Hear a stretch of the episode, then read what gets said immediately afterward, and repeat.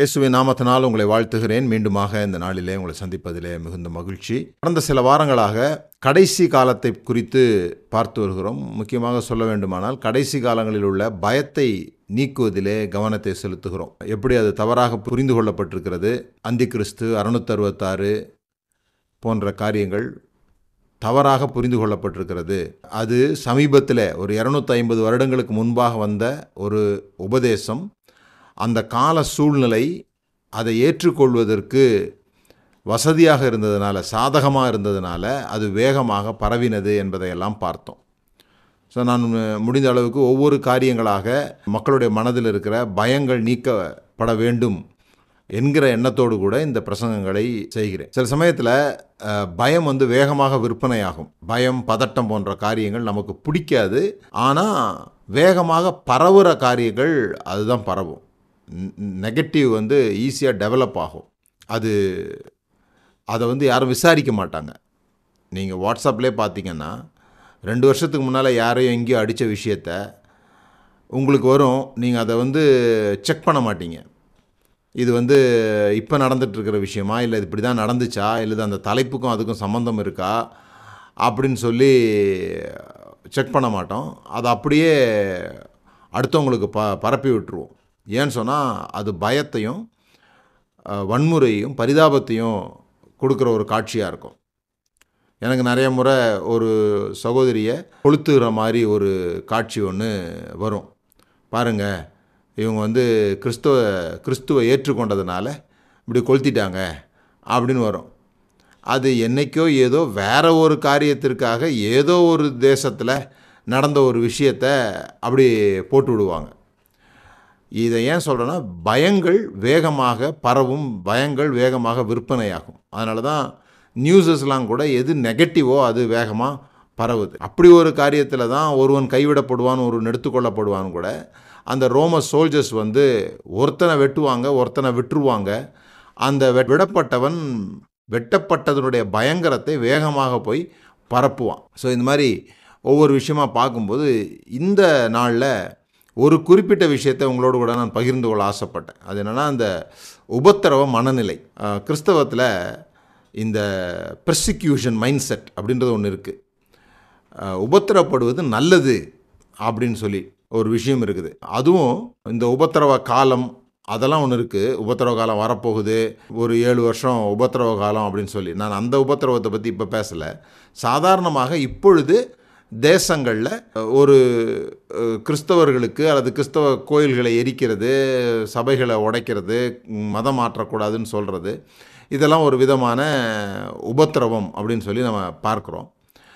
அதில் இந்த உபத்திரவம் வந்தால் தான் நம்ம வந்து நல்லா இருப்போம் அப்படிங்கிற ஒரு எண்ணம் இருக்குது. அதை தான் நான் இன்றைக்கு மறுத்து பேச விரும்புகிறேன். இந்த பெர்சிக்யூஷன் இப்போ சைனா தேசம் சைனா தேசத்தில் சபைகளெல்லாம் வந்து ரொம்ப பெர்சிக்யூட் பண்ணுறாங்க அதனால் அது வேகமாக வளருது. எந்த தேசத்தில் வந்து பெர்சிக்யூஷன் இல்லையோ உபத்திரவப்படுத்தலையோ உபத்திரவம் என்பது நேரடியாக அரசாங்கத்தின் மூலமாகவோ அரசாங்கத்தை சார்புடைய மக்களோ மற்றவர்களை கிறிஸ்தவர்களை உபத்திரவப்படுத்தும் பொழுது அந்த தேசத்தில் கிறிஸ்தவம் வேகமாக வளருது. அது ரொம்ப நல்லது. இப்போ நீங்கள் சில சமயம் அமெரிக்க தேசத்தில் உள்ள பிரசங்கங்கள்லாம் கேட்டிங்கன்னா சில முக்கியமான ஆட்கள் இருப்பாங்க இல்லையா? கொஞ்சம் வேகமாக பேசுகிற ஆட்கள் தீவிரமாக பேசுகிற ஆட்கள் இருப்பாங்களா? அவங்க வந்து அமெரிக்காவே உனக்கு என்றைக்கு உபத்திரவம் வருகிறதோ அன்றைக்கு தான் நீ வந்து முடித்து கொள்வாய் அப்படிலாம் பேசுவாங்க. சில சமயம் இந்தியாவிலையும் அந்த மாதிரி பேசுவாங்க. இந்த உபத்திரவம் வந்தால் ஒன்று சபை வளரும் ரெண்டாவது வந்து சபை பரிசுத்தப்படும். சபை பரிசுத்தப்படும். விசுவாசிகள் தேவனோடு நெருங்கி நடப்பார்கள். இப்படியெல்லாம் வந்து ஒரு ஆழமான கருத்து பரவி இருக்கிறது. எவ்வளவாய் நெ- நெருக்கப்பட்டார்களோ அவ்வளவாய் பெருகினார்கள் அப்படின்னு மோசேயுடைய ஸ்டோரியில் பார்வன் வந்து எவ்வளவாய் இஸ்ரவேலர்களை துன்பப்படுத்தினானோ அவ்வளவாய் அவர்கள் பெருகினார்கள் அப்படின்னு சொல்லுவாங்க. அதே போல் தமிழகத்தில் கூட யாரோ ஒரு அரசியல் தலைவர் சொன்னார் கிறிஸ்தவர்கள் வந்து மூட்டைப்பூச்சி மாதிரி அவர்களை வந்து நசுக்கிட்டேன்னா அவங்க வந்து ரொம்ப பெருகிடுவாங்க.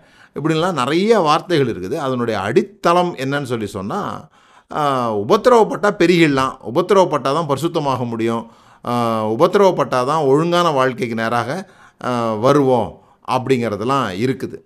இதுக்கு அடிப்படையான ஒரு வார்த்தை என்னன்னு சொல்லி சொன்னால் the blood of the martyr is the seat of the church அப்படின்னு ஒருத்தர் சொன்னார். அதாவது இரத்த சாட்சிகளுடைய ரத்தம் சபையினுடைய விதை அப்படின்னு ஒருத்தர் சொன்னார். சில பேர் வந்து இது பைபிள்லேயே எங்கேயோ இருக்கிற மாதிரி கூட யோசிக்கிறதுக்கு வாய்ப்பு இருக்குது. அவ்வளோ ஆழமான எல்லாருக்கும் தெரிஞ்ச ஒரு வார்த்தை. ஆனால் அது சபைத்தலைவர் டெட்ரூலியன் என்கிறவர் நூற்றி தொண்ணூற்றி ஏழு ஏடியில் சொன்ன ஒரு வார்த்தை. இயேசு கிறிஸ்து மறித்து இரநூறு ஆண்டுகள் கழித்த பிறகு ஒரு சபை தலைவர் ரோம ப்ரோவினன்ஸுடைய கவர்னருக்கு ரோம அரசாங்கத்தில் உள்ள ஒரு மாகாணத்தில் உள்ள ஒரு கவர்னருக்கு ஒரு லெட்டர் எழுதுகிறார் அந்த லெட்டரை வந்து புஸ்தகம் மாதிரி எழுதுகிறார் அந்த புஸ்தகத்து தலைப்பு வந்து த அப்பாலஜி அப்படின்னு வச்சார். அவர் வந்து ரொம்ப படித்தவர் சமுதாயத்தில் ரொம்ப முக்கியமானவர். அவர் வந்து அவங்களுக்கு ஒரு லெட்டர் எழுதுகிறார் லெட்டர் எழுதும்போது என்ன சொல்கிறாருன்னு சொல்லி சொன்னால் நீங்கள் வந்து தேவையில்லாமல் கிறிஸ்தவர்களை துன்பப்படுத்துகிறீங்க இயேசு கிறிஸ்துவை வணங்குகிற ஒரே காரணத்திற்காக நீங்கள் ஜனங்களை துன்பப்படுத்துறது சரியில்லை. அவங்க வந்து லாயல் சப்ஜெக்ட்ஸ் இந்த இந்த அரசாங்கத்துக்கு அவர்கள் உண்மையாக இருக்கிறவர்கள் நீங்கள் அவங்கள சந்தேக கண்களோடு பார்க்க வேண்டாம் அப்படிலாம் எழுதிக்கிட்டே வரும்போது நான் ஒன்று சொல்கிறேன் நீங்கள் எவ்வளவு தான் அழித்தாலும் கூட இவர்களை அழிக்க முடியாது அவர்கள் பெருகி கொண்டே இருப்பார்கள் அப்படிங்கிற காரியத்தை சொல்வதற்காக அவர் இந்த சீட்ஸ் ஆஃப் சர்ச் இந்த ரத்த சாட்சியோட ரத்தம் சபையினுடைய விதை என்பதை அந்த கண்ணோட்டத்தில் சொன்னார். அதை நம்ம ஆட்கள் வேத வாக்காக எடுத்துக்கொண்டு கண்டிப்பாக உபத்திரம் வர வேண்டும் உபத்திரவப்பட வேண்டும் அப்படின்னு பேசுகிறாங்க அதுதான் இங்கே ஆச்சரியமான ஒரு விஷயம். ஏன்னா இந்த நமக்கு உபத்திரம் வரும்போது நம்மளால் சகிக்க முடியாது. நம்மளை யாராவது உபத்திரவப்படுத்தினா நமக்கு சகிக்க முடியாது. ஆனால் உபத்திரவத்தை மேன்மை பாராட்டி பேசுகிற ஒரு பழக்கம் நம்மக்கிட்ட இருக்குது. வேன் அது அது நமக்கு தேவையில்லை ஆனால் அதுதான் சரி அப்படின்னு நினைப்போம் நம்ம. அதற்கு பல வசனங்களை மேற்கோள் காட்டுவோம். அந்த வசனங்களெல்லாம் உண்மை. அந்த வசனங்களெல்லாம் உண்மையாக எழுதப்பட்டிருக்குது. ஆதி அப்போஸ்தல காலங்களில் எப்படி பர்சிக்யூஷன் இருந்தது அப்படிங்கிறது எழுதப்பட்டிருக்குது. நிறைய வசனங்கள். கிறிஸ்தவர்கள் எப்படியெல்லாம் உபத்திரவப்படுத்தப்பட்டார்கள் என்பதை குறித்து வேதாகமத்தில் வசனங்கள் இருக்கிறது என்பது உண்மை. இட்ஸ் அ ஹிஸ்டாரிக்கல் ரியாலிட்டி ஒரு வரலாற்று பூர்வமான உண்மை அவங்க எழுதினதை அது காலகாலத்துக்கும் அப்ளை ஆகும். இப்படி தான் நடக்கணும்னே அவங்க எழுதி வைத்தது போல் நாம் புரிந்து கொண்டது தான் இங்கே நாம் தவறாக வேதாகமத்தை புரிந்து கொள்கிறோம் நிறைய நேரத்தில் இப்படி சொல்கிறது உண்டு. வேதாகமத்தில் இருக்குதே வேதாகமத்தில் இருக்குதே அப்படின்னு சொல்லி. இப்போது சில வசனங்கள் நான் சொல்கிறேன் மத்தையு ஐந்தாவது அதிகாரம் பத்தாவது வசனத்துலேருந்து பன்னிரெண்டாவது வசனம் நாற்பத்தி மூன்றாவது வசனம் லூக்கா பன்னிரெண்டு நாலு யோவான் பதினைந்து பதினெட்டுலேருந்து இருபத்தைந்து யோவான் பதினாறு முப்பத்தி மூணு நம்ம எல்லாருக்கும் தெரிந்த வசனம். உலகத்தில் உங்களுக்கு உபத்திரவம் உண்டு. அப்போஸ்தலர் ஐந்து நாற்பது நாற்பத்தொன்று அப்போஸ்தலர் பதினாலு இருபத்தி ரெண்டு ரெண்டு தீமோத்தையும் மூன்று பதினெண்டு பன்னிரெண்டு ஒரு முக்கியமான வசனம். ரெண்டு தீமோத்தையும் மூன்று பன்னிரெண்டு நான் வாசிக்கிறேன். அன்றியும் கிறிஸ்து இயேசுவுக்குள் தேவபக்தியாய் நடக்க மனதாயிருக்கிற யாவரும் துன்பப்படுவார்கள். ஸோ இது வந்து applicable to all for all generations அப்படின்னு ஆயிடுச்சு. எல்லாரும் துன்பப்பட்டே ஆகணும். துன்பப்படாதவன் கிறிஸ்தவனே கிடையாதுன்ற மாதிரி ஒரு எண்ணம் வந்துருச்சு. நீ இவ்வளோ சௌ சுகபோகமாக வாழ்கிறீர்கள் அப்படிலாம் பேசுகிறத நீங்கள் கேட்டிருப்பீங்க. இந்த துன்பப்படுதல் இங்கே என்ன சொல்லியிருக்குதுன்றதை தான் நம்ம பார்க்கணும். பைபிளில் சொல்லியிருக்குது பைபிளில் சொல்லியிருக்குது. அதனால் நமக்கும் அது அப்ளை ஆகணும். எல்லாம் அப்ளை ஆகாது. யூதாஸ் காரியத்தை இயேசு கிறிஸ்துவ கொண்டு போய் காட்டி கொடுக்க போனான். அப்புறம் பார்த்தா அது அவன் நினச்ச மாதிரி அங்கே இல்லை. அவங்க சி சிலுவையில் அடிப்பாங்கன்னு அவனுக்கு தெரியாது. ஸோ அவன் வர்றான் மனம் கசந்து போய் அந்த காசை திருப்பி கொடுக்குறான் அவங்க ஏற்றுக்கொள்ளலை. அவன் போய் தூக்கு மாட்டி செத்துட்டான். நாண்டு கொண்டு செத்தான் அப்படின்னு பைபிளில் இருக்குது இப்போ ஒருத்தர் வந்து நான் ரொம்ப துக்கப்படுத்திட்டேன் ஆண்டவரை. ஆண்டவரை காட்டி கொடுத்துட்டேன். ஆண்டவர் நினச்சது போல் நான் வாழலை. தப்பாக வாழ்ந்துட்டேன். அப்படின்னு தூக்கு போட்டு செத்துட்டா நீங்களாம் சந்தோஷப்படுவீமா? அதான் சரின்னு சொல்லுவோமா? அதை பிரசங்கம் பண்ணுவோமா? யுதாஸ் நாண்டு கொண்டு செத்தது போல நீயும் போய் நாண்டு கொண்டு சாக வேண்டும். ஏனென்றால் வேதத்தில் இருக்கிறது. அப்படி சொல்லுவோமா? வேதத்தில் இருக்குதே. அப்போ நாண்டு கொண்டு சாகிறத ஆதரிக்கலாமா? இப்போ வேதத்தில் ஒரு வசனத்தை வாஸ்தவம்னு சொல்லி சொன்னால் அது ஏன் சொல்லியிருக்குது? எதுக்காக சொல்லியிருக்குது? அப்படிங்கிறத பார்ப்போம் இல்லையா? அதுபோல தான் இந்த உபத்திரவத்தை குறித்து சொல்லப்பட்டிருக்கிற வார்த்தைகள் எல்லாவற்றையும் கான்டெக்ஸ்ட் என்ன காரணத்திற்காக அது எழுதப்பட்டிருந்தது? அது எப் எல்லா காலங்களுக்கும் உரியதா? அல்லது அந்த காலத்துக்கு உரியதா என்பதை நம்ம புரிந்து கொள்ளணும். இப்போது பருத்தி உடையும் கம்பளியையும் சேர்த்து அணியக்கூடாது. இஸ்ரேலர்களுக்கு வந்து பிளெண்டட் ஃபேப்ரிக் வந்து கூடாது. அப்படி பார்க்க போனால் காட்டன் பாலிஸ்டர்லாம் இப்போ நம்ம போடவே முடியாது. ஏன்னா இப்போ ரெண்டு ஃபேப்ரிக் பிளெண்ட் பண்ணி தான் துணிகளே வருது. நாங்கள் பியூர் காட்டன் தான் போடுவோம் அப்படின்னு தேடிட்டு இருந்தீங்கன்னா உங்களுக்கு கிடைக்கவே கிடைக்காது. என்ன? அது பழைய ஏற்பாட்டில் சொல்லியிருக்குது. அதை பற்றி சொல்லும்போது என்ன சொல்கிறாங்கன்னா அது பழைய ஏற்பாடு அப்படிங்கிறாங்க. அப்போ அவர்களுக்கென்று சொல்லப்பட்ட ஒரு விஷயத்தை எப்படி இந்த காலத்தில் அது பொருந்தி வராதோ அதுபோல இது ஏடி எழுவதுக்கு முன்பாக நடைபெறப் போகிற துன்பத்தை குறித்து பேசப்பட்டிருக்கிற விஷயங்கள். அது எல்லா காலத்துக்குமான விஷயங்கள் கிடையாது. நீங்கள் மத் நான் வாசித்த எல்லா விஷயங்களும் ஏடி எழுவதுக்கு முன்பாக சபை துன்பப்பட்டு கொண்டிருந்தது துன்பப்பட போகிறது என்பதை சொல்லப்படுகிற விஷயங்கள். இப்போ நான் சில விஷயங்கள் வாசிக்கிறேன்.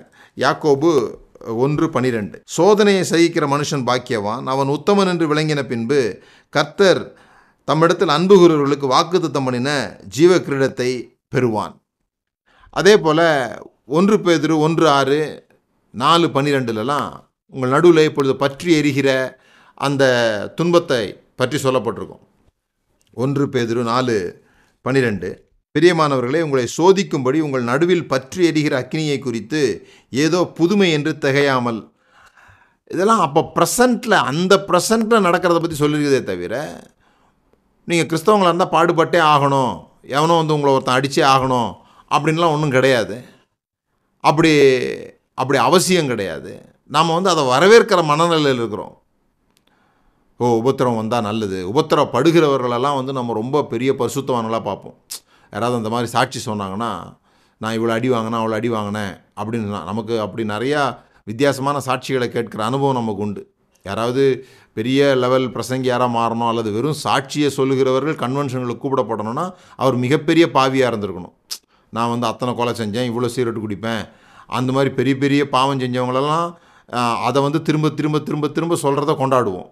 அதே மாதிரி நான் இவ்வளோ அடி வாங்கினேன் இவ்வளோ ஆண்டவருக்காக துன்பப்படுத்தினேன் என்னை அங்கே அடித்தாங்க இங்கே அடித்தாங்க அப்படின்னா அவரை ஒரு பெரிய பரிசுத்தவானாக பார்ப்போம். அவர்கள் அடி வாங்கினது சோகத்துக்குரிய விஷயம் விஷயம் துன்பத்துக்குரிய ஒரு விஷயன்றதில் நமக்கு மாற்று கருத்து கிடையாது. ஆனால் அது பெரிய பரிசுத்தமாக கொண்டாடப்பட வேண்டிய ஒரு விஷயமும் கிடையாது என்பதை தான் நான் உங்களுக்கு சொல்கிறேன் அதை நம்ம எள்ளி நகையாடுறோமா? அவங்க பட்ட பாடுகளை எள்ளி நகையாடுறோமா? இல்லை. ஒவ்வொரு வேத வசனத்திலிருந்தும் நாம் பாடங்களை கற்றுக்கொள்கிறோம். அங்கே நிகழ்ந்த நிகழ்வுகள் ஒரு வரலாறை நம்ம வாசிக்கும் பொழுது எப்பொழுதுமே வேதாகமத்தை வாசிக்கும்போது அது ஒரு நியூஸ் ரிப்போர்ட் கிடையாதுன்றதை நம்ம புரிந்து கொள்ளணும். ஒரு நியூஸ் ரிப்போர்ட்டுக்காக அவங்க எழுதலை. அதில் ஒரு தியாலஜிக்கல் விஷயத்தை அவங்க சொல்கிறாங்க அப்போ அங்கே என்ன நடந்ததுன்னு சொல்லி சொன்னால் சாவின் முனையில் கூட ஆதி காலத்து கிறிஸ்தவர்கள் தேவனுக்காக தைரியமாக நின்றார்கள் அப்படிங்கிற அவர்களுடைய அந்த உறுதித்தன்மையை நம்ம பார்க்குறோம். ரெண்டாவது முக்கியமாக துன்பப்படுத்தினவர்கள் அவர்கள் யாரும் விரோதிகளாக நினைக்கல. அவர்களை எதிர்த்து போரிடலை. அந்த ஒரு உலகத்தை உண்டாக்கும்படியாக கிறிஸ்து வந்தார். ஆகவே துன்பப்படுத்தப்பட்டவர்களுக்காக ஜோமனை சொன்னார். ஆகவே இங்கே துன்பப்படுத்தப்படும் பொழுது அவங்க யாருமே அவர்களை எதிரிகளாக கருதலை. அவங்களுக்கு அவங்களுக்கு விரோதமாக ஹேட்ஃபுல் ஆகலை. அவங்க பண்ண அரசியல் வேறு இன்றைக்கு நாம் போய்கிட்டு இருக்கிற அரசியல் வேறு. இன்றைக்கி வந்து ஹேட் பாலிட்டிக்ஸ்னு சொல்கிறோம் ஆனால் அதை பண்ணுறவங்க மேலே நமக்கு ஒரு ஹேட் இருக்க தான் செய்யுது. ஆனால் அவங்களுக்கு அந்த ஹேட்டில் அவ்வளோ துன்பப்படுத்தும் போது கூட அவங்க வந்து அவர்களை வெறுப்பு உள்ளவர்களாக அவங்க வந்து பார்க்கல. இதுலேருந்து நம்ம இன்னொரு விஷயமும் கற்றுக்கொள்கிறோம் இன்றைக்கும் துன்பங்கள் வந்தால் நாம் அதை எதிர்த்து நிற்க சகித்துக்கொள்ள ஏற்றுக்கொள்ள நம்ம ஆயத்தமாக இருக்க வேண்டும் என்பதை நம்ம பார்க்குறோம். அப்போ பவுல் நிறைய போரா ம- நிறைய முறை அடி வாங்கினார். ஒன்று குறைய நாற்பது முறை ஐந்து முறை அடி வாங்கின அதே பவுல் தான் பழக்கூடையில் வச்சு தப்பிக்க ப- தப்பிக்க பண்ணி அந்த கூடைகளில் வைத்து செவுரு பக்கமாக இறக்கி விட்டு அவரை வந்து தப்பை பண்ணதும் ஆதி சபை தான். ஆகவே அடிபட்டதுனாலே பவுல் பெரியாள் கிடையாது தப்பிச்சதுனாலேயும் பவுல் பெரியாள் தானே? அது தேவை இருந்தது தானே? அதை புரிந்து கொள்ளணும்னு சொல்கிறோம் இந்த உபத்திரவத்தை பாராட்டுகிற ஒரு மனநிலை நமக்கு இருக்குது. அப்படியே அதுலேயும் கூட எது உபத்திரவம்னு தெரியாமலே எல்லாத்தையும் உபத்திரவம்னு எடுத்துக்கிறோம். ரெண்டு திமுத்தி மூன்று பன்னிரெண்டில் அன்றியும் கிறிஸ்து இயேசுவுக்குள் தேவபக்தியாய் நடக்க மனதாயிருக்கிற யாவரும் துன்பப்படுவார்கள். இப்போ இந்த வசனம் வாசிக்கும்போது என்ன ஒரு எண்ணம் உண்டாகுதுன்னா நமக்கு துன்பம் வரலன்னா துன்பம் நமக்கு இல்லைன்னா நாம் வந்து தேவபக்தியாக நடக்கலை போல் இருக்கு. தேவபக்தியாக நடக்கிற மனசு நமக்கு இல்லை. இருந்திருந்தால் தான் துன்பம் வந்திருக்குமே அப்படின்னு நினச்சிக்கிறோம். அந்த துன்பத்தை கூட என்ன நினைக்கிறோம் அப்படின்னு சொல்லி சொன்னால் இந்த காசு இல்லாமல் கஷ்டப்படுறது உடம்பு சரியில்லாமல் இருக்கிறது இன்னும் சில பேர் நான் வளர்ந்த இடத்துலலாம் எப்படின்னு சொல்லி சொன்னால் வியாதி வந்த பிறகு மருந்து எடுக்காமல் கஷ்டப்படுறோம்ல மருந்து எடுக்க மாட்டோம். மருந்து எடுக்காமல் அந்த வியாதியில் கஷ்டப்பட்டுகிட்டே இருப்போம். அந்த கஷ்டம் கூட தேவபக்தியாக நடக்க விரும்புகிற யாவரும் துன்பப்படுவார்கள். இதெல்லாம் கடவுள் நமக்கு அனுப்பியிருக்கிற துன்பங்கள். அப்படின்னு சொல்லி கடைசியில் அவரோட கூட கனெக்ட் பண்ணிடுவோம் இந்த துன்பமே கர்த்தட்டந்து தான் வந்தது அப்படின்னு சொல்லி. நம்ம புரிந்து கொள்ள வேண்டியது என்னன்னு சொல்லி சொன்னால் இயேசு கிறிஸ்து தான் நம்முடைய மாடல். அவர் தான் அவரை தான் துன்பப்படுத்தினாங்க. அவரை தான் சிலுவையில் அடித்தாங்க அதெல்லாம் சரி தான் ஆனால் அவரை துன்பப்படுத்தினது யார்? அதான் கேள்வி. இயேசு கிறிஸ்துவை துன்பப்படுத்தினது யார்? பாவிகளா? அரசியல் தலைவர்களா? வேறு மதத்தினரா? யார் இயேசுவை துன்பப்படுத்தினது? பாவிகளுடைய சிநேகிதர் அவர். பாவிகள் அவரை துன்பப்படுத்தலை. அரசியல்வாதிகள் என்ன சொல்கிறாங்க இவரிடத்தில் ஒரு குற்றத்தையும் காண. நான் வந்து இந்த என் கையை கழுவிக்கிறேன்ப்பா. இவரை நான் துன்பப்படுத்த விரும்பலை. அப்படின்னு சொல்லி சொல்கிறாங்க அவருடைய சிலுவைக்கு கீழே நின்ன சோல்ஜர் சொல்கிறான் இவர் மெய்யாகவே தேவனுடைய குமாரன் அப்படின்னு சாட்சி கொடுக்குறான். துன்பப்படுத்தினது யாருன்னா அவருடைய சொந்த மக்கள் அவருடைய சொந்த ஜனங்கள் யூதர்கள். அப்போ துன்பம் உங்களுக்கு எங்கேருந்து வரணும்? கிறிஸ்தவங்கள்டேருந்து வர்றது தான் துன்பம் இப்போது வேறு யாரும் நம்மளை துன்பப்படுத்துறதை பற்றி பைபிளில் பேசலை. வேறு மதத்தினர் வேறு நம்பிக்கை உள்ளவர்கள் இவங்களை துன்பப்படுத்தினாங்க. அது எப் எது வரைக்கும்னு சொல்லி சொன்னால் ஏடி அறுபத்தி நாலு வரைக்கும் யூதர்கள் தான் கிறிஸ்தவர்களை துன்பப்படுத்தினாங்க. கிறிஸ்துவ மாத்திரம் இல்லை சர்ச்சஸை எப்படி பவுல் வந்து சவுலாக இருக்கும் பொழுது போய் எல்லாரையும் துன்பப்படுத்தினானோ எப்படி வெட்டுனானோ அதுபோல் இந்த யூதர்கள் தான் கிறிஸ்தவர்களை துன்பப்படுத்தினாங்க. அந்த துன்பங்களை பற்றி மட்டும்தான் இங்கே எழுதப்பட்டிருக்குது. அந்த துன்பம் அதை பற்றிய அவங்க வெட்டினாங்க குத்துனாங்க எரிச்சாங்க அதை பற்றி எழுதப்பட்டிருக்குது. ஏடி அறுபத்தி நாலில் நீரோ மன்னன் அரசியல் காரணங்களுக்காக ரோமை அவனே சொந்தமாக எரிச்சு விட்டான். மூணில் ஒரு பங்கு ரோம் எரிஞ்சு போச்சு. அதை அப்படியே கிறிஸ்தவர்கள் மேலே பழிய போட்டு கிறிஸ்தவர்களை ஓவராக வெறுக்கிற மாதிரி பண்ணி எப்பொழுதுமே அரசியல்வாதிகளுக்கு அப்படி ஒரு எண்ணம் இருக்கும். சில சில கொள்கைகள் அவங்க வந்து வச்சுப்பாங்க. எதிரியே இல்லைன்னா கூட ஒரு எதிரியை வந்து உருவாக்கி வைப்பாங்க. அந்த ஒரு எதிரியை உருவாக்குவதன் மூலமாக தான் இவர்களை ஆதரிக்கிற எல்லாரையும் ஒன்றாக ஒரு பக்கத்தில் திரட்ட முடியும். இவன் தான் உனக்கு ஒரு எதிரி அப்படின்னு காண்பிப்பதன் மூலமாக அப்போ அழகாக அவங்க ஒன்று கூடும் பொழுது இதை தான் நம்ம வந்து பாவம் அப்படிங்கிறதுலே பார்க்குறோம். பாவம் அப்படின்னு சொல்லி சொன்னாலே கடவுள் பேரால் ஒரு ஒரு ஒருவர் செய்கிற கொலை. அது எப்படி நடக்குது இந்த உலகத்தில்? இந்த உலகம் எப்படி நடக்குதுன்னு சொல்லி சொன்னால் போலரைசேஷன் என்று சொல்லப்படுகிற இவர்களெல்லாம் நமக்கு எதிரிகள். இவர்களால் தான் நம்முடைய நாடு கெட்டு போகிறது. இவர்களால் தான் நாம் வந்து நல்லா இருக்க முடியல அப்படின்னு ஒரு விஷ விதையை தூன உடனே இவங்க பக்கம் அதை சொல்கிறவங்க பக்கத்தில் தெரிந்தும் தெரியாமலும் ஆமாம் ஆமாம் அவன் பக்கத்து வீட்டில் அவனுக்கும் அவங்களுக்கும் அந்த பிரிவை சேர்ந்தவங்களும் சண்டை இருந்திருக்கும் ஆமாம் கரெக்டு இவங்க முழு ஆளுங்களுமே இப்படித்தான் அப்படின்ற ஒரு முடிவுக்கு வந்துடுவாங்க அப்போது அவங்களுக்கும் வேறு வழி கிடையாது. எவ்வளோ தூரம் தான் அவங்க வந்து அமைதலாக இருப்பாங்க நசுக்கப்படுவாங்க. அவங்களுக்கு ஒரு வழி கிடையாது. அப்போ என்ன பண்ணுவாங்கன்னா அவங்க எதிர்த்து தாக்க ஆரம்பிப்பாங்க. அவங்க எதிர்த்து தாக்க ஆரம்பித்தோடனே இவங்க என்ன சொல்லுவாங்கன்னு சொல்லி சொன்னால் பார்த்தீங்களா நான் சொன்னேன்ல இவங்க எதிர்த்து தாக்குவாங்க.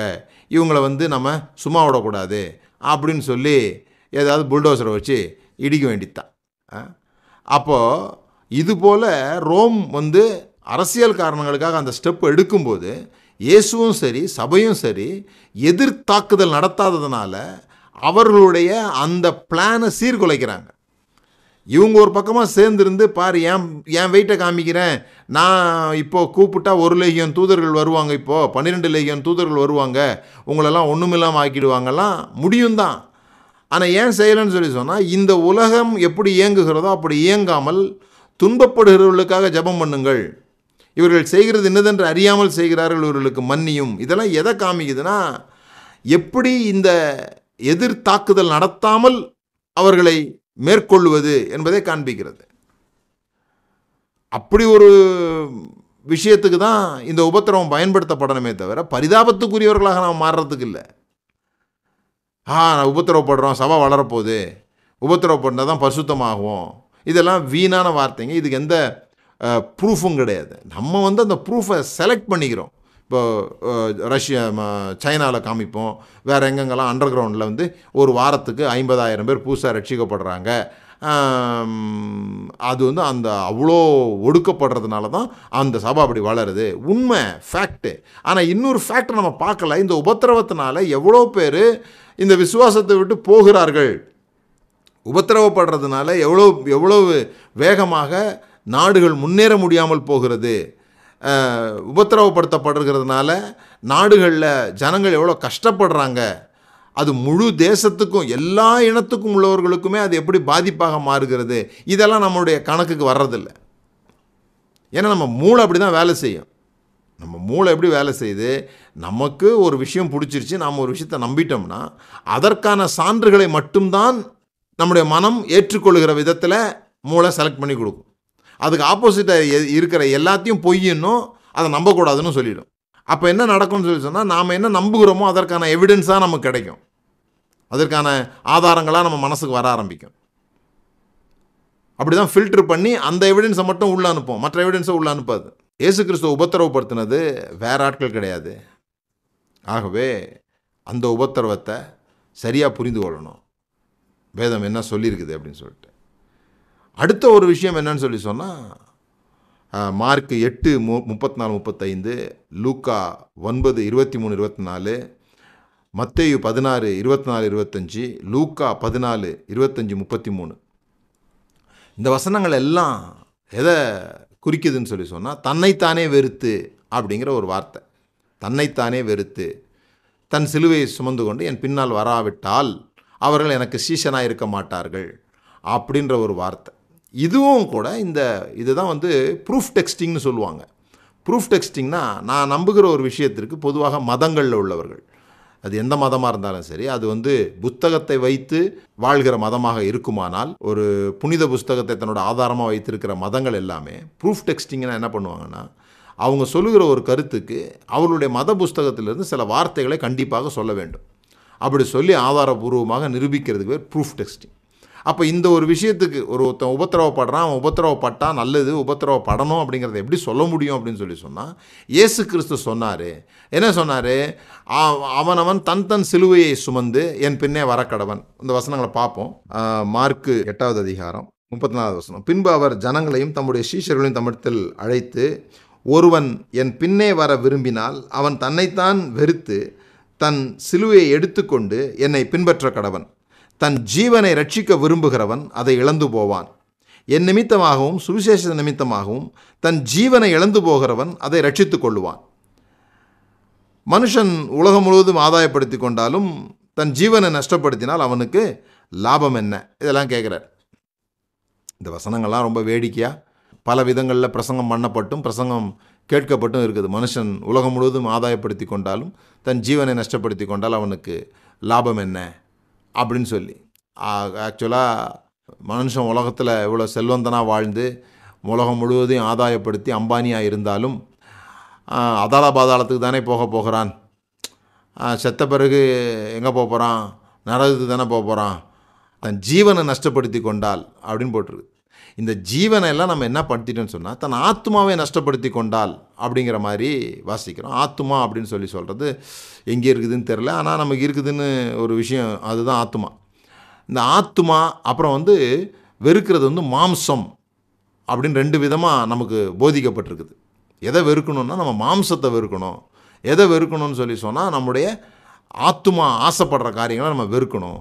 அப்படிலாம் சொல்லி கொடுக்கப்பட்டிருக்குது. இங்கே முதல் விஷயம் நீங்கள் புரிந்து கொள்ள வேண்டியது இந்த எல்லா வசனங்கள்லையுமே என்னை பின்பற்றி வர விரும்பினால் அப்படின்னு போட்டிருக்குது. பின்பற்றுகிறவர்களை பற்றி போடல. யார் என்னுடைய சீஷர்களாக இருக்கிறார்களோ அவர்கள் இப்படி இருக்கணும்னு போடல. பின்பற்றினவங்க வேறு பின்பற்ற விரும்புகிறவர்கள் வேறு. இது எல்லாருமே அன்பிலீவர்ஸுக்கு சொல்லப்பட்டிருக்குது.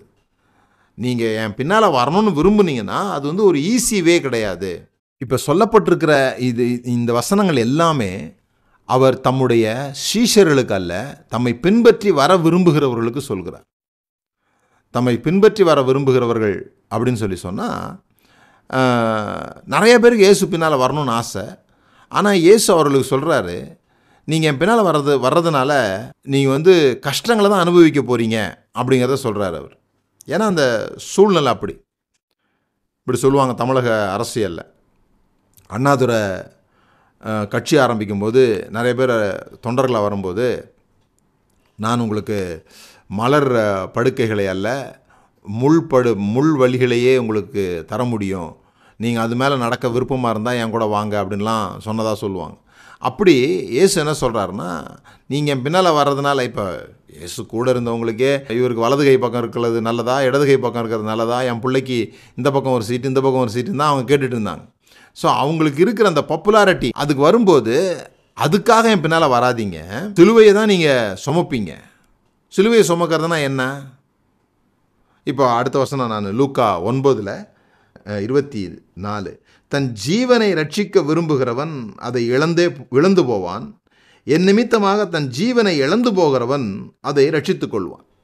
ஸோ இதை பிளெயினான டிரான்ஸ்லேஷன் எப்படின்னு சொல்லி சொன்னால் நம்ம புரிந்து கொண்டிருக்கிற விதத்தில் சொல்கிறேன் ஒருத்தன் தான் உயிரை எப்படியாவது காப்பாற்றிக்கணும்னு நினச்சா செத்துருவான். தான் உயிரை கொடுத்தா உயிரை பெற்றுக்கொள்வான் அப்போ உயிரை எங்கே பெற்றுக்கொள்ள முடியாது? இங்கே பெற்றுக்கொள்ள முடியாது.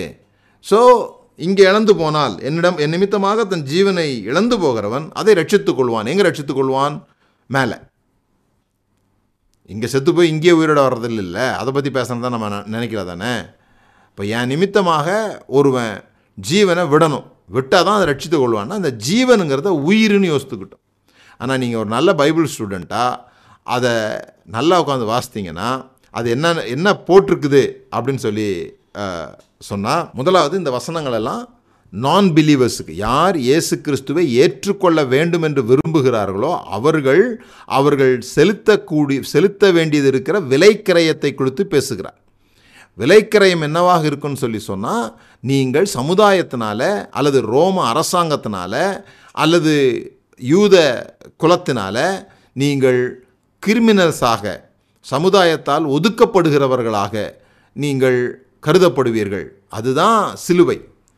சிலுவை அப்படிங்கிற வார்த்தைக்கு சரியான மொழிபெயர்ப்பு ஷேம் கிராஸ் அப்படிங்கிறதே ஒரு அவமானம். அவனவன் தன் தன் சிலுவையை சுமந்து அப்படின்னு சொல்லி சொன்னால் அவமானத்தை சுமக்கிறத பற்றி சொல்கிறார் ஏசு கிறிஸ்துவை பின்பற்றின உடனே ஏய் அதோ பெரிய அற்புதம் செய்கிறவர் பின்னால் போகிறார்ப்பா அவர் பெரிய ஆள்ப்பா அப்படின்னு யாரும் சொல்ல மாட்டாங்கப்பா. உங்களெல்லாம் ஊரை விட்டு ஒதுக்கி வச்சிருவாங்க. நான் சமாதானத்தை எல்லாம் பட்டயத்தை அனுப்ப வந்தேன். தாய்க்கு விரோதமாக ம தந்தைக்கு விரோதமாக மகனும் தாய்க்கு விரோதமாக மகளும் இப்படிலாம் மாறிடுவாங்க. ஸோ உங்களுக்கு எல்லாரும் ஆதரிப்பாங்கன்னு நினைக்காதீங்க. கடைசியில் எங்கே சம் சமுதாயத்தில் என்ன பண்ணப்பட போகிறீங்கன்னா சிலுவையில் அடிக்கப்பட போகிறீங்க சிலுவையில் யார் அந்த காலத்தில் அடிக்கப்பட்டான்னு சொல்லி சொன்னால் குற்றவாளிகள் கிரிமினல்ஸ் தான் சிலுவையில் அடிக்கப்பட்டாங்க.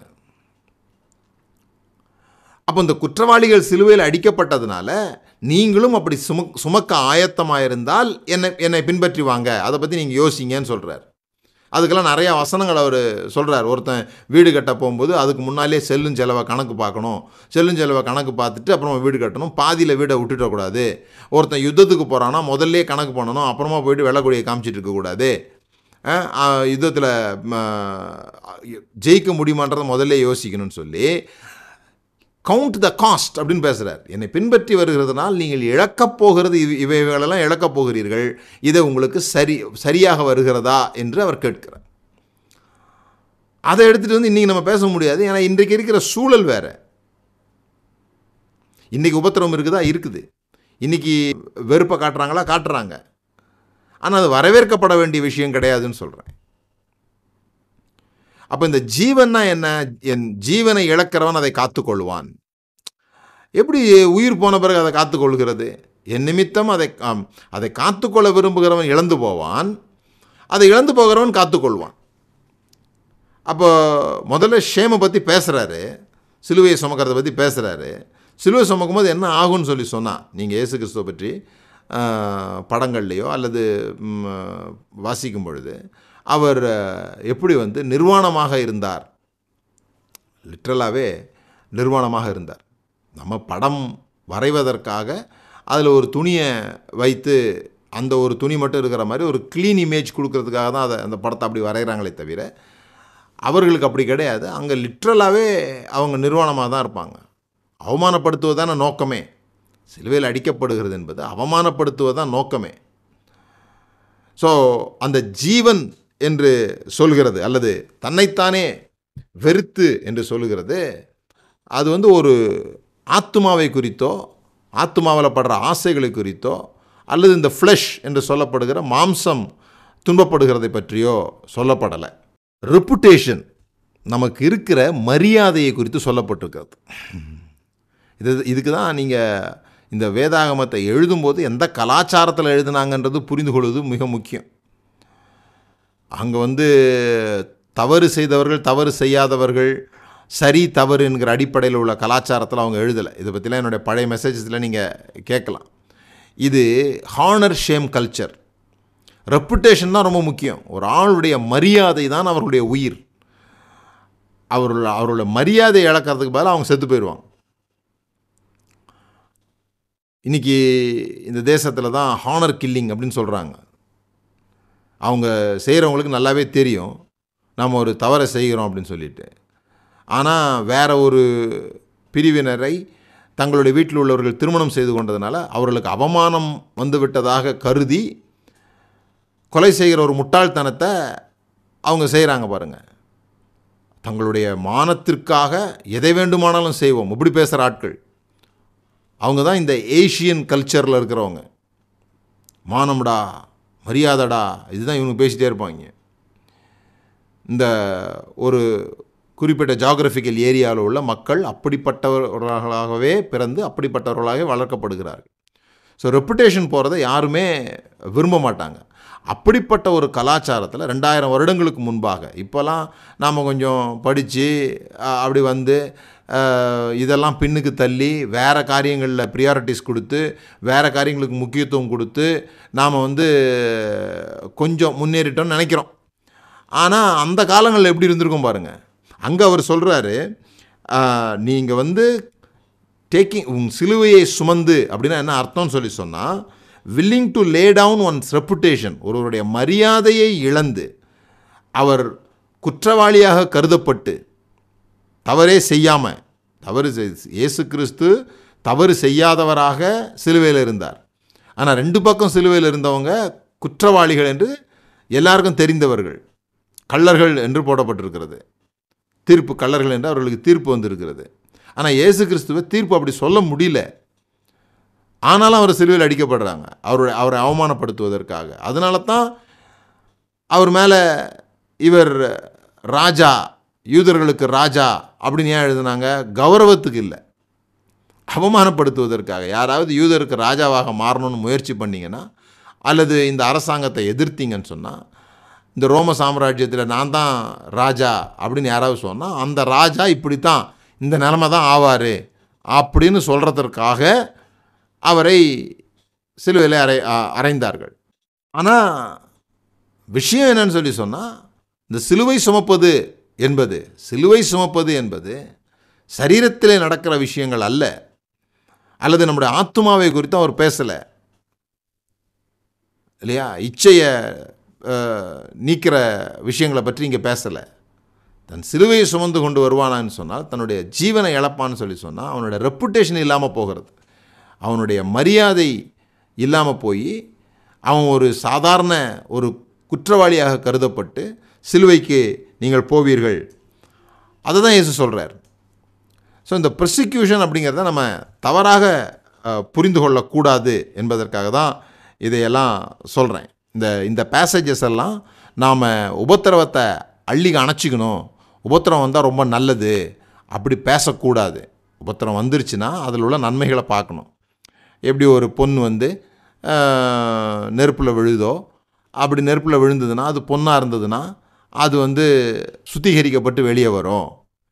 நான் அடிக்கடி ஒரு கதை சொல்லுவேன். ஒரு தகப்பன் தன் பிள்ளைக்கு தன் பிள்ளை ரொம்ப சோகமாக இருக்கும்போது பல பிரச்சனைகள் வழியாக அந்த பிள்ளை நடக்கும்போது அந்த தகப்பன் கூட்டு போய் அவர் ஒரு பெரிய செஃப்பு அவர் கூட்டு போய் மூணு பாத்திரத்தை எடுத்து ஒரு பாத்திரத்தில் உருளைக்கிழங்கும் ஒரு பாத்திரத்தில் கேர முட்டையும் ஒரு பாத்திரத்தில் டீயும் வைத்து மூன்றுலேயும் சுடுதண்ணி ஊற்றுவார். நல்லா கொதிக்க கொதிக்க சுடுதண்ணி ஊற்றி கொஞ்சம் நேரம் வைப்பார். கொஞ்ச நேரம் வச்ச பிறகு அந்த மகளை மூணையும் செக் பண்ண சொல்லுவார். அப்போ உருளைக்கிழங்கு கொல கொலன்னு ஆகிட்டுருக்கும் ஸ்ட்ராங்காக இருந்த உருளை உருளைக்கிழங்கு கொல கொலன்னு ஆகிருக்கும் கொல கொலன்னு இருந்த முட்டை ஸ்ட்ராங்காக இருக்கும் அப்போ சொல்லுவார் பாரு வெளியே பார்க்குறதுக்கு உறுதியாக இருந்த இது சோதனை வரும்பொழுது அது கொல கொலன்னு ஆயிடுச்சு. ஆனால் ரொம்ப லிக்விட் தன்மையாக இருந்த இந்த முட்டை சோதனையை மேற்கொண்டு இறுக்கமாயிடுச்சு ஸ்ட்ராங் ஆகிடுச்சு அதை விட பெஸ்ட் இந்த டீ சோதனையை எது தந்துதோ எந்த சுடுதண்ணி தந்துதோ அந்த சுடுதண்ணி தன்னுள்ள சாரத்தை அதில் ஊற்றி அதையே டீயாக மாற்றிருச்சு இதில் நீ என்னவா இருக்க விரும்புகிறாய்? அப்படின்னு கதை. இந்த கதை பைபிள் இல்லாதனால நமக்கு ரொம்ப தெரில பைபிளில் இருந்தால் உங்களுக்கு தெரிஞ்சிருக்கும் தானே? பைபிளில் உள்ள எல்லா கதையும் உங்களுக்கு தெரியும் தானே? அதனால் கதை சொல்லும் பொழுது அந்த துன்பத்தை எப்படி சகிக்கிறது எப்படி ப்ராசஸ் பண்ணுறதுன்றதுக்காக ஒரு கதை சொன்னதுனால கண்டிப்பாக சுடுதண்ணி மேலே ஊற்றி தான் ஆகணும் அப்படின்றது கிடையாது. ஊற்றும் போது என்ன நடக்கணும்னு சொன்னதுனால ஊற்றி தான் ஆகணுன்றது கிடையாதுன்னு சொல்கிறேன் நான். ஸோ நம்ம மக்களுக்கு கிறிஸ்தவர்களுக்கு இந்த உபத்திரவத்தை வரவேற்கிற மனநிலை இருக்கிறதுனால அதுலேயும் இந்த உபத்திரவம் என்பது கஷ்டப்படுறதுன்னு நினச்சிக்கிட்டாங்க. இந்த ஏடி எழுபதுக்கு முன்னால் நடந்த இயேசு கிறிஸ்துவை ஏற்றுக்கொள்ளுகிறதுனால இன்றைக்கி நீங்கள் கிறிஸ்தவர்கள்னு சொல்லி சொன்னால் சில தேசங்களில் பெருமைக்குரிய ஒரு விஷயம். உலகத்தில் பெரும்பான்மையான மதம் என்று சொல்லப்படுகிறது கிறிஸ்தவம். ஆ நாங்கள் கிறிஸ்தவர்கள் அப்படின்னு நீங்கள் நெஞ்சு நிமித்தி நிற்கலாம் அன்றைய சூழ்நிலை அப்படி கிடையாது. கிறிஸ்தவர்கள் என்று சொன்னால் நான் ஏற்கனவே சொல்லியிருக்கிறேன். முதல் செஞ்சுரியில் பத்தாயிரம் பேருக்கும் குறைவாக இருந்த ஒன் ஒரு ஒரு விஷயம். பத்தாயிரம் பேர் கூட இல்லை கிறிஸ்தவர்களில். பாப்புலேஷன் ரெண்டாவது செஞ்சுரியில் தான் ஆதாரபூர்வமாக பாப்புலேஷன் இருக்குது. அது அப்போ கூட அது பல லட்சங்களெல்லாம் ரீச் பண்ணலை அது. ஆனால் இன்றைக்கி அது விரிந்து பரவி இருக்கிறது. இன்றைக்குள்ள சூழ்நிலை வச்சு நீங்கள் அந்த வார்த்தைகளை பார்க்க முடியாது. அதே போல் அன்றைக்கு இருந்தது எம்பரர் சிஸ்டம் இன்றைக்கு இருக்கிறது ஜனநாயக முறை. ஜனநாயக முறையில் கேள்வி கேட்குறதுக்கு உரிமை இருந்தது. அந்த நாட்களில் கேள்வி கேட்குறதுக்கு உரிமையே கிடையாது. ஸோ இதை இதை எடுத்துகிட்டு வந்து இன்றைக்கி நீங்கள் பொருத்தி பார்த்தீங்கன்னு சொல்லி சொன்னால் அவன் இப்போ எப்படி புரிஞ்சிகிட்டு இருக்குமோ அப்படி உபத்திரவன்றதே தப்பாக புரிஞ்சுப்போம். சாப்பாட்டுக்கு இல்லாமல் இருக்கிறதும் துணி இல்லாமல் சுற்றுறதும் தான் உபத்திரவம். நான் இயேசுவை நம்பினதுனால நான் இந்த உபத்திரவத்துக்குள்ளே போயின்னுக்கிறேன் அப்படி பேசிகிட்டு இருக்கிறேன். நான் இயேசுவை நம்பினேன். அதனால் என்னை கம்பெனியில் வேலையை விட்டு தூக்கிட்டாங்க. எனக்கு நான் அவர் கிறிஸ்தவரில் அதனால் என்னை பழி வாங்குறாரு. அதனால வந்து எனக்கு வந்து நான் சாப்பாட்டு வழி இல்லாமல் இருக்கிறேன். அப்படிலாம் சொல்லியிருக்கிறாங்க. எனக்கு என்ன யோசனை வரும்னா இது இது நீ கிறிஸ்தவனாக இல்லாமல் இருந்தால் மட்டும் நல்லா வச்சுருப்பாங்களான்னு தெரில ஏன்னா அவன் புத்தி அப்படி. ஏன்னா எல்லா கிறிஸ்தவர்களுக்கும் இந்த சோதனை வரலல்ல. எல்லா கிறிஸ்தவர்களும் இந்த ம, வெளியே தள்ளப்படலைல்ல. ஒன்றை தானே பழி வாங்குறாங்க அப்படின்னா உன் புத்தி உன்னோட பழக்க வழக்கங்கள் நீ மற்ற ம- மேலதிகாரிகளை மதிக்கிற முறைகளில் ஏதாவது பிரச்சனை இருக்கலாம்ல. அதனால வருகிற உபத்திரவத்தை நான் கிறிஸ்துவுக்காக உபத்திரவப்படுறேன்னு சொல்லி ஏமாற்றிக்கூடாது அதை தான் சொல்ல வரேங்க உபத்திரவப்படுவதனால் ஒருவன் அது வந்து அவங்கள புனிதர்களாக மாற்ற முடியாது. உபத்திரவப்பட்டதனால் அவங்க புனிதர்கள் ஆகிறது இல்லை டோன்ட் மேக் இட் ஹோலி ஏன் இதை சொல்லுகிறேன்னு சொல்லி சொன்னால் நாம் ஜெபம் பண்ணுறது பரமண்டங்களினுடைய சித்தம் செய்யப்படுகிறது போல் பூமியிலே செய்யப்படுவதாக என்று சொல்லி ஜெபிக்கிறோம். நம்மளுடைய முக்கிய நோக்கம் பரலோக ராஜ்யத்தை இங்கே கொண்டு வருவது. பரலோக ராஜ்யத்தை இங்கே கொண்டு வருவதுன்னா பரலோகத்தில் ப்ரொசிக்யூஷன் கிடையாதுன்னு நீங்கள் நம்புறீங்கன்னு நான் நம் நான் நம்புகிறேன் பரலோகத்தில் உபத்திரவம் கிடையாது அப்படின்னு நம்புறீங்கன்னா இந்த பூலோகத்திலையும் அது இருக்கக்கூடாது. பரலோகத்தில் எது இல்லையோ அது இங்கேயும் இருக்கக்கூடாது. ஏன்னா நம்முடைய ராஜ்யம் வருவதாக இங்கே வருவதாக தான் நம்ம ஜோம் பண்ணுறோம் ஏதேன் தோட்டத்துலேயும் உபத்திரவம் இல்லை. ஆ? நீங்கள் நம்புகிற பரலோகத்துலேயும் உபத்திரவம் இருக்குதுன்னு நீங்கள் நம்ப மாட்டீங்கன்னு நான் நம்புகிறேன் அப்போ எப்படி உபத்திரவத்தை வரவேற்கிறது? உபத்திரவம் எப்படி சரின்னு சொல்கிறது அப்போது கிறிஸ்தவம் ரெண்டாயிரம் வருஷமாக இங்கே வந்திருக்குது. இயேசு கிறிஸ்து வந்து பரதமேறி போய் ரெண்டாயிரம் வருஷம் ஆயிடுச்சு. இப்போ உபத்திரவம் அதிகமாக இருக்குதுன்னு சொன்னால் வி ஆர் ஃபெயிலியர் நாம் தேவனுடைய ராஜ்யத்தை பெருசாக்கலன்னு அர்த்தம். தேவனுடைய ராஜ்யம் பெருசாக்கப்பட்டதுனால தான் உலகத்தில் உபத்திரவங்கள் குறைந்திருக்கிறது.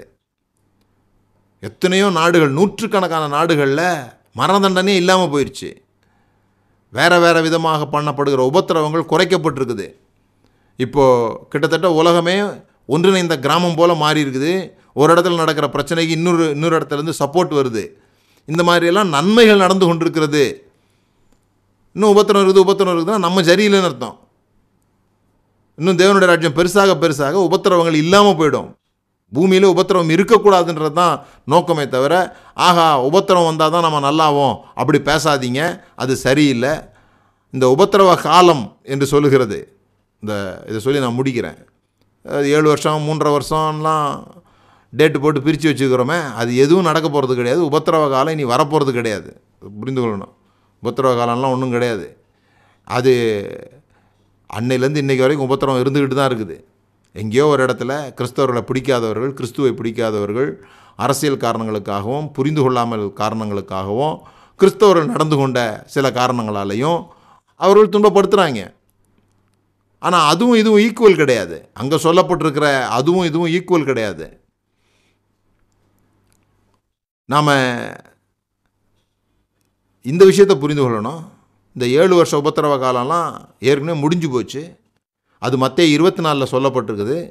மத்திய மத்திய இருபத்தி நாலில் சொல்லப்பட்டிருக்கிற எல்லாம் ஏடி எழுபதிலே நடந்த நடத்தப்பட்டது. மத்திய இருபத்தி நாலு.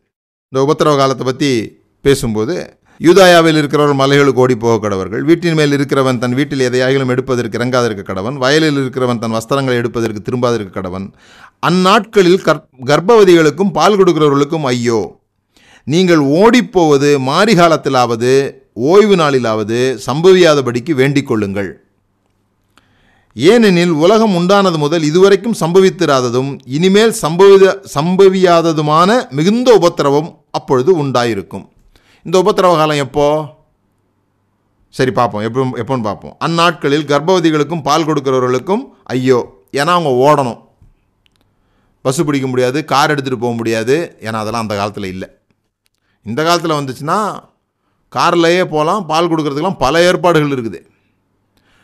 பால் கொடுக்குறவர்களுக்கும் கர்ப்பவதிகளுக்கும் ஐயோ நீங்கள் ஓடிப்போவது மாரி காலத்திலாவது மழை காலத்திலாவது ஓய்வு நாளிலாவது சம்பவியாதபடிக்கு வேண்டிக் கொள்ளுங்கள். இப்போ ஓய்வு நாள் எது? இந்த பைபிளில் மற்ற இருபத்தி நாலில் இயேசு கிறிஸ்து சொன்ன ஓய்வு நாள் எது? ஞாயிற்றுக்கிழமையா சனிக்கிழமையா? இப்போ நாம் ஜோம் பண்ணணும்னா என்றைக்கு இது நடைபெறாதபடிக்கு ஜோம் பண்ணணும்? சனிக்கிழமை ஜோம் பண்ணணுமா? ஞாயிற்றுக்கிழமைக்கு ஜோம் பண்ணணுமா? எது ஓய்வு நாள்? ஏன்னா அன்னைக்கு அவங்களுக்கு சனிக்கிழமை ஓய்வு நாளாக இருந்தது. இன்றைக்கு ஞாயிற்றுக்கிழமை நம்ம ஹாலிடேவாக வச்சுருக்கிறோம். எந்த நாளில் நடக்கக்கூடாதுன்னு நம்ம எப்படி ஜோம் பண்ணுறது அப்போ புரிந்து கொள்ள வேண்டியது மத்திய இருபத்தி நாலில் சொல்லப்பட்டிருக்கிறது ஏடி எழுபதில் நடந்த இஸ்திரவேலர்களுக்கு நடந்த உபத்திரவத்தை பற்றி சொல்லப்பட்டிருக்கிறது. யூதர்களுக்கு நடந்த உபத்திரவத்தை பற்றி சொல்லப்பட்டிருக்கிறது. பிறகு யூதர்கள் கிறிஸ்தவர்களுக்கு செய்யப்படுகிற உபத்திரவத்தை பற்றி பேசப்பட்டிருக்கிறது. ஏடி எழுபதுக்கு அப்புறமா யூதர்கள் அந்த வல்லமையை இழந்துட்டாங்க. அவங்க சிதறப்பட்டுட்டாங்க. ஆகவே அவர்கள் கிறிஸ்தவர்களை அவங்க எதிர்க்கலை. பிறகு ஏடி இரநூறுக்கு மேலே அது வேகமாக வளர்ந்து அரசாங்க மதமாக அது மாறிவிட்டது. பிறகு கிறிஸ்தவர்கள் மற்றவர்களை துன்பப்படுத்த ஆரம்பிச்சிட்டாங்க. அது வேறு விஷயம். பிறகு பார்ப்போம். நம்ம யுத்தம்லாம் பண்ணியிருக்கிறோம். சிலுவை யுத்தம்லாம் பண்ணியிருக்கிறோம். ஆஹா. ஆனால் இன்றைக்கு நான் உங்களுக்கு சொல்லுகிறேன் இந்த உபத்திரவத்தை ஒரு பெரிய விஷயமா பார்த்து உபத்திரவத்தை கொண்டாடுகிற உபத்திரவப்படுகிறவர்களை பார்த்தால் அவர்கள் அவங்க ரொம்ப ஏதோ நல்லவங்க உபத்திரவப்படாதவங்களாம் மோசமானவங்க அப்படிலாம் நினைக்காதீங்க. அது நல்லதில்லை என்பதை சொல்லி நான் முடிக்கிறேன். ஜோம் பண்ணலாம் பிதாவே எங்கள் மனதிலிருந்து இந்த உபத்திரவ மனப்பான்மையை நீக்கும்படியாய் ஜெபிக்கிறோம். அது நிமித்தமாக நாங்கள் உபத்திரவத்தை எதிர்பார்க்கிறோமே தவிர உங்களுடைய ராஜ்யத்தை எதிர்பார்க்கவில்லை என்பது தெளிவாகிறது. நாங்கள் உடைய ராஜ்யத்தை இங்கே ஸ்தாபிக்கும்படியாக இருக்கிறோம். உடைய ராஜ்யத்தில் உபத்திரவம் இல்லை. நாங்கள் மற்றவர்களை உபத்திரவப்படுத்துகிறவர்களாகவும் இல்லை.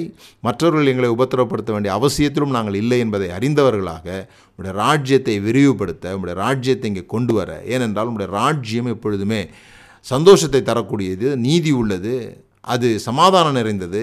ஆகவே அவைகளிலே எங்கள் கவனங்களை வைக்க நீர் எங்களுக்கு உதவி செய்யும்படியாய் செபிக்கிறோம் இயேசுவின் நாமத்தினால் பிதாவே.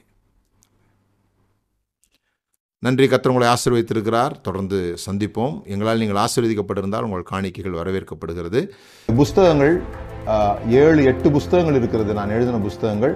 அந்த புஸ்தகங்கள் தேவைப்படுவோர் இந்த நம்பருக்கு நீங்கள் தொடர்பு கொண்டு அந்த புஸ்தகங்களை நீங்கள் பெற்று வாசிக்கலாம். குறிப்பாக பணத்தை குறித்து நீங்கள் படிக்க வேண்டும் என்றால் கடன் இல்லாத வாழ்க்கை செழித்திருங்கள் என்ற புஸ்தகம் இருக்கிறது. ஜபத்தை குறித்து நீங்கள் தெரிந்து கொள்ள விரும்பினால் அந்நிய பாஷன் அவசியங்கள் வல்லமையாக ஜபிக்க வாருங்கள் என்ற புஸ்தகம் இருக்கிறது. வெற்றியை நீங்கள் விரும்பினால் வெற்றியின் திறவுகோல் சாதிப்பதற்கான சாவிகள் என்கிற புஸ்தகம் இருக்கிறது. நீங்கள் ஆண்டவரை குறித்து அறிந்து கொள்ள உங்களை குறித்து அறிந்து கொள்ள விரும்பினால் நீங்கள் தேவனுக்கு பிரியமானவர்கள் நீதிமான் யார் போன்ற புஸ்தகங்கள் இருக்கிறது. ஜபத்தை பற்றிய புஸ்தகம் ஆங்கிலத்தில் இருக்கிறது. அது அமேசான்லையும் உங்களுக்கு கிடைக்கும். நீங்கள் எங்களை தொடர்பு கொள்ளாமலே நீங்களே அதை பெற்றுக்கொள்ள முடியும். எந் எவ்விதத்திலாவது நீங்கள் உங்களுடைய சிந்தையிலே மறுரூபப்பட விரும்பினால் இவைகளை பெற்று பயன்பெறும்படியாய் கேட்கிறேன்